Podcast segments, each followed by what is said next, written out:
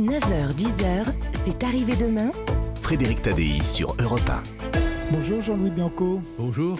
Vous avez été pendant 9 ans le secrétaire général de l'Élysée sous François Mitterrand. Vous avez été maire de Digne-les-Bains, député, euh, président du Conseil général des Alpes de Haute-Provence, puis président de l'Observatoire de la laïcité pendant 8 ans. Aujourd'hui, vous préfacez un petit livre étonnant hein, qui s'intitule Maître d'école. Ça vient de paraître aux éditions Encre de Nuit. Il s'agit du journal d'une famille d'instituteurs qui s'étale sur plus d'un siècle, entre 1768 et 1885, de l'Ancien Régime à l'école laïque gratuite et obligatoire. Ils sont quatre à l'avoir rédigé successivement et leurs descendants les, les avaient pieusement conservés. Ce document euh, assez extraordinaire, quelle était votre impression quand vous l'avez eu entre les mains? Moi j'étais stupéfait, je ne pouvais pas imaginer qu'il y ait un document pareil, surtout sur une période aussi longue. De père en fils, et une fois sur les passés aux côtés du neveu, mais enfin c'était toujours la même famille. Et c'est une dame qui était également issue de la même famille qui a cherché à faire connaître ce livre et c'est tombé entre les mains d'un ami qui m'a dit euh, regarde ça, c'est extraordinaire. Mais c'est une, c'est d'une rigueur, c'est d'une modestie, c'est d'une détermination. On voit les problèmes les mêmes de moyens sous l'ancien régime comme, euh, comme après, après les lois de Jules Ferry.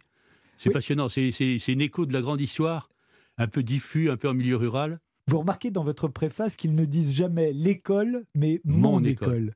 Oui, ils, sont, ils, sont, ils, sont, ils font partie de l'école. Et c'est mon école, c'est les bâtiments, c'est l'institution, c'est tout à la fois, mais c'est naturel. Alors le premier d'entre eux, Pierre Maréchal, commence son journal en 1768 quand il devient maître d'école en Picardie sous Louis XV. Il a été élu à ce poste, on était élu hein, à ce moment-là. Il était géomètre jusque-là. Il, a été élu, mais il a été recommandé quand même par Monsieur le comte et Monsieur le curé. voilà, il fallait être recommandé, mais ensuite on a été élu. Il s'est engagé à apprendre euh, aux 108 enfants dont il a la charge à lire, à écrire, à compter et à chanter.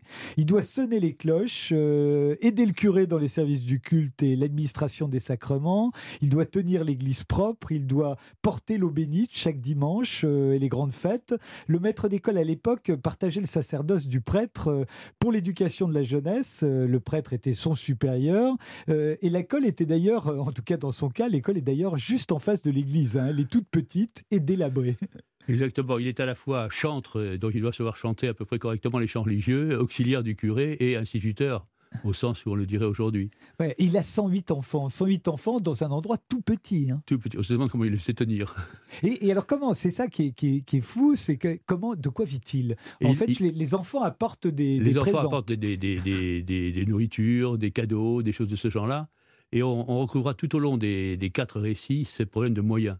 Alors qui n'est pas aussi dramatique aujourd'hui qu'hier, mais toujours comment je peux avoir un peu de moyens, comment je peux avoir des tables, comment je peux améliorer la propreté de tel endroit, des problèmes d'hygiène aussi. Les enfants ont des poux dans la tête, ils veulent pas se raser les cheveux. Donc comment Lui-même a du mal à respirer parce qu'il y a du feu, il y a du feu dans cette petite pièce et, ça lui attaque les poumons. Oui, c'est des conditions épouvantables, mais il tient et il, euh, le dit sans trop d'amertume et il se réjouit dès qu'il a un signal positif des autorités. Il assiste, alors ça n'a rien à voir, mais c'est génial parce que c'est dans le journal. Il se trouve que cet instituteur assiste à Compiègne à l'arrivée de Marie-Antoinette en France. Louis XV et le futur Louis XVI euh, viennent l'accueillir et, et il y a deux laboureurs qui ricanent derrière lui sur le passage du carrosse en disant En voilà une qui ne sera peut-être pas toujours heureuse. Et on se dit ils avaient des dons d'extra-lucidité. Oui, il, y avait, il y avait déjà des mécontentements, je pense, profonds euh, ah avant, avant la Révolution, y compris aggravés par les, la sécheresse et les très mauvaises récoltes, mais c'était présent. Effectivement, présent et il se permettait de le dire, alors que vous avez vu, lui comme ses successeurs, ont toujours été très prudents sur le plan politique. Très, prudents. N'arrête pas de dire, il ne faut pas que je dise ce que je pense. il ne faut pas que je dise ce que je pense. Je, m'intéresse à la politique, mais surtout, je n'en fais pas. Euh, je, me, garde à droite, je me garde à gauche. Je fais attention à ce que la moindre de mes paroles ne puisse pas être interprétée par des gens qui veulent, euh, qui veulent du mal. C'est assez sain, remarquez. Euh, oui, c'est assez sain. Il, réagit d'ailleurs, je ne sais pas si vous l'aviez relevé, la suggestion d'un collègue instituteur, qu'on dirait aujourd'hui laïcard ou intégriste, qui veut faire défiler les enfants avec une pique et un bonnet phrygien. Oui, ça c'est pendant la Révolution. C'est déjà le deuxième journal. C'est déjà le deuxième journal, mais c'est très typique de cette prudence et qui finalement est assez respectueuse de la fonction. Oui, et lui se refuse à faire défiler ses élèves avec le bonnet phrygien, euh, comme ça s'est vu dans d'autres villages alentours, hein, euh, parce que et, il refuse. Euh, plus ou moins d'ailleurs de leur enseigner ce qu'il appelle le catéchisme républicain. C'est drôle qu'il emploie cette, cette formule qu'on emploie aujourd'hui pour, euh, pour dire euh, à l'époque on enseignait... C'est très intéressant, c'est parce que c'est extraordinairement moderne de dire cela. C'est un, des sujets de débat qu'on a.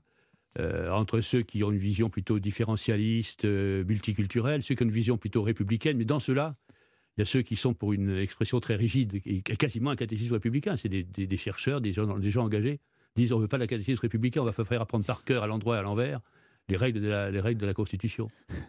mais, mais c'est drôle, comme euh, déjà à l'époque, alors pendant tout le, 19e siècle, on voit bien que la tendance c'est de faire sortir l'Église de l'école, et, et, puis ensuite, ça va être euh, de faire rentrer la, la République dans l'école, et qu'à chaque fois, il y en a qui s'opposent, et il y en a qui, au contraire, encouragent. Et puis, le, le, retour, enfin, le retour, l'arrivée de Napoléon Ier fait perdre le terrain conquis sur l'Église sous la royauté. Euh, oui, puisque La différence, c'est que c'est maintenant le ministre de l'Intérieur et les préfets qui nous gouvernent. Voilà, ça existe dans pas mal de pays, d'ailleurs. Euh, par exemple, la Turquie, c'était des nominations politiques, les imams.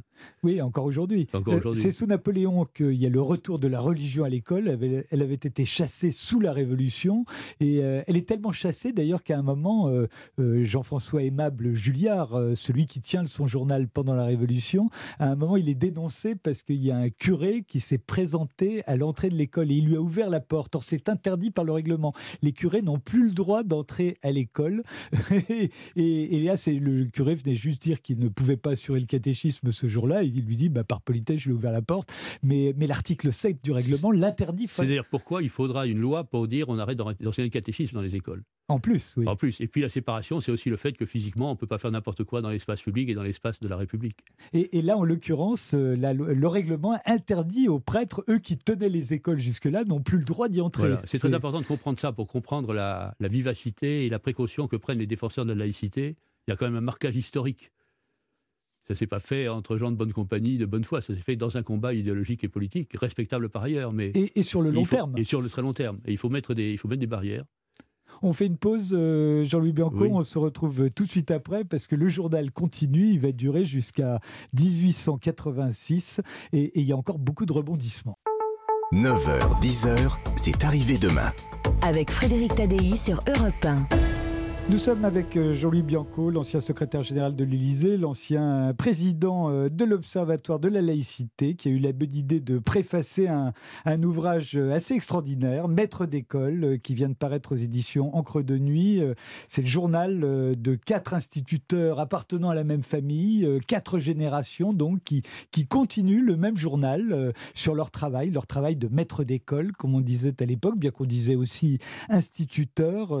C'est ce qu'on dit depuis la la, Révolution. Et, on voit bien qu'ils ont euh, bah, toujours les mêmes problèmes, des problèmes qui continuent d'exister aujourd'hui. Et puis qu'il y a des combats euh, sur le long terme hein, pour que cette école euh, devienne, par exemple, gratuite. C'est sous Napoléon que les enfants pauvres sont reçus gratuitement. Mais on voit bien dans le journal de, de, Jean-François Aimable Julliard, c'est lui qui tient son journal à ce moment-là, c'est le deuxième, que c'est l'instituteur en fait qui en fait les frais. Parce qu'ils apportent plus de bois, ils apportent plus, euh, ils ont plus de matériel, ils sont pauvres, mais c'est pas le département, c'est pas la commune qui paye. En fait, c'est l'instit. Bien sûr.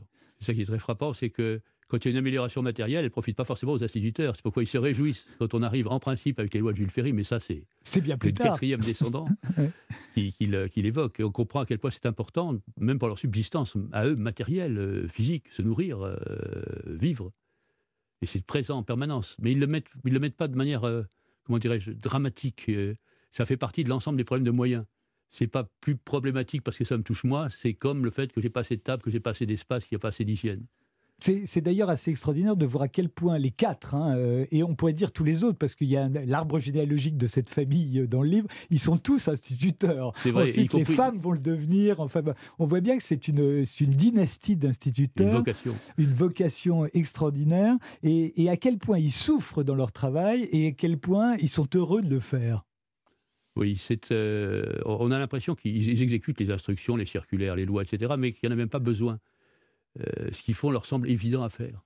Ça, c'est extraordinaire. Ils ont intériorisé complètement la notion de service public sans avoir besoin de faire des déclarations, des discours ou des lois. Ils, le rendent. Ils le rendent naturellement. Euh, c'est aussi pour ça qu'ils disent mon école. L'école et l'instituteur ou le maître d'école, c'est la même chose.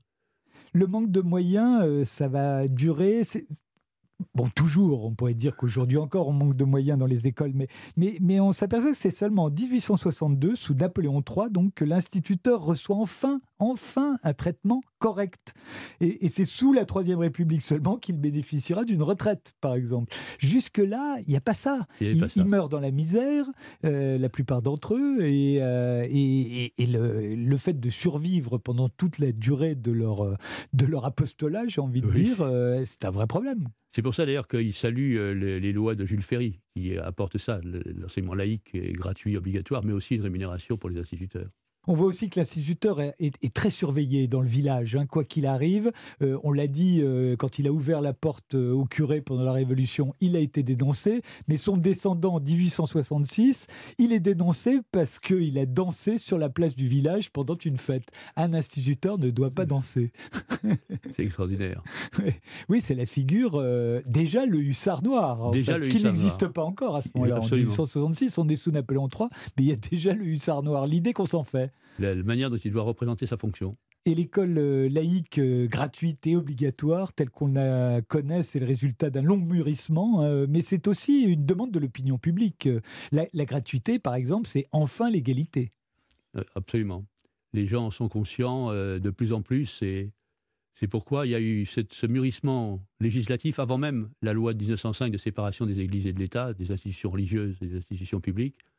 Il y avait ce souhait très ancien, qui remonte même euh, au temps de la royauté. On, a, voyait déjà le, souhait des instituteurs et de certains qui s'exprimaient de dire il faut que ce soit pour tous. Donc en effet, un principe d'égalité.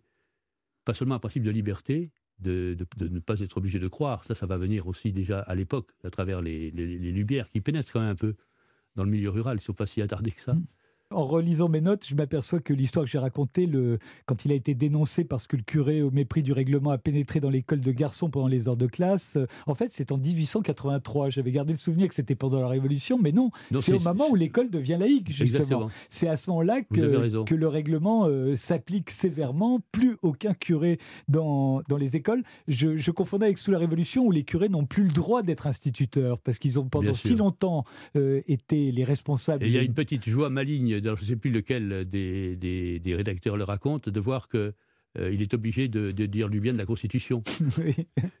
Monsieur le curé ne sait pas grand-chose à faire à part euh, dire du bien de la Constitution. Et quand euh, on revient au règne de Napoléon Bonaparte, alors ça revient dans l'autre sens. Le balancier revient dans l'autre sens. Donc c'est un combat continu très profond. Donc on voit les échos à chaque instant. Dernière chose, sur la mixité, on s'aperçoit que pendant tout le 19e, en fait, les garçons et les filles sont dans la même classe. C'est des très grandes classes. Il y a des petits, il y a des grands, euh, mais il y a des garçons et des filles. C'est seulement, euh, euh, pratiquement avec la Troisième République, qu'on va séparer les filles des garçons. Et ça va durer pendant un siècle. Hein. moi, j'ai connu, quand j'étais enfant, une école qui n'était pas mixte. Oui.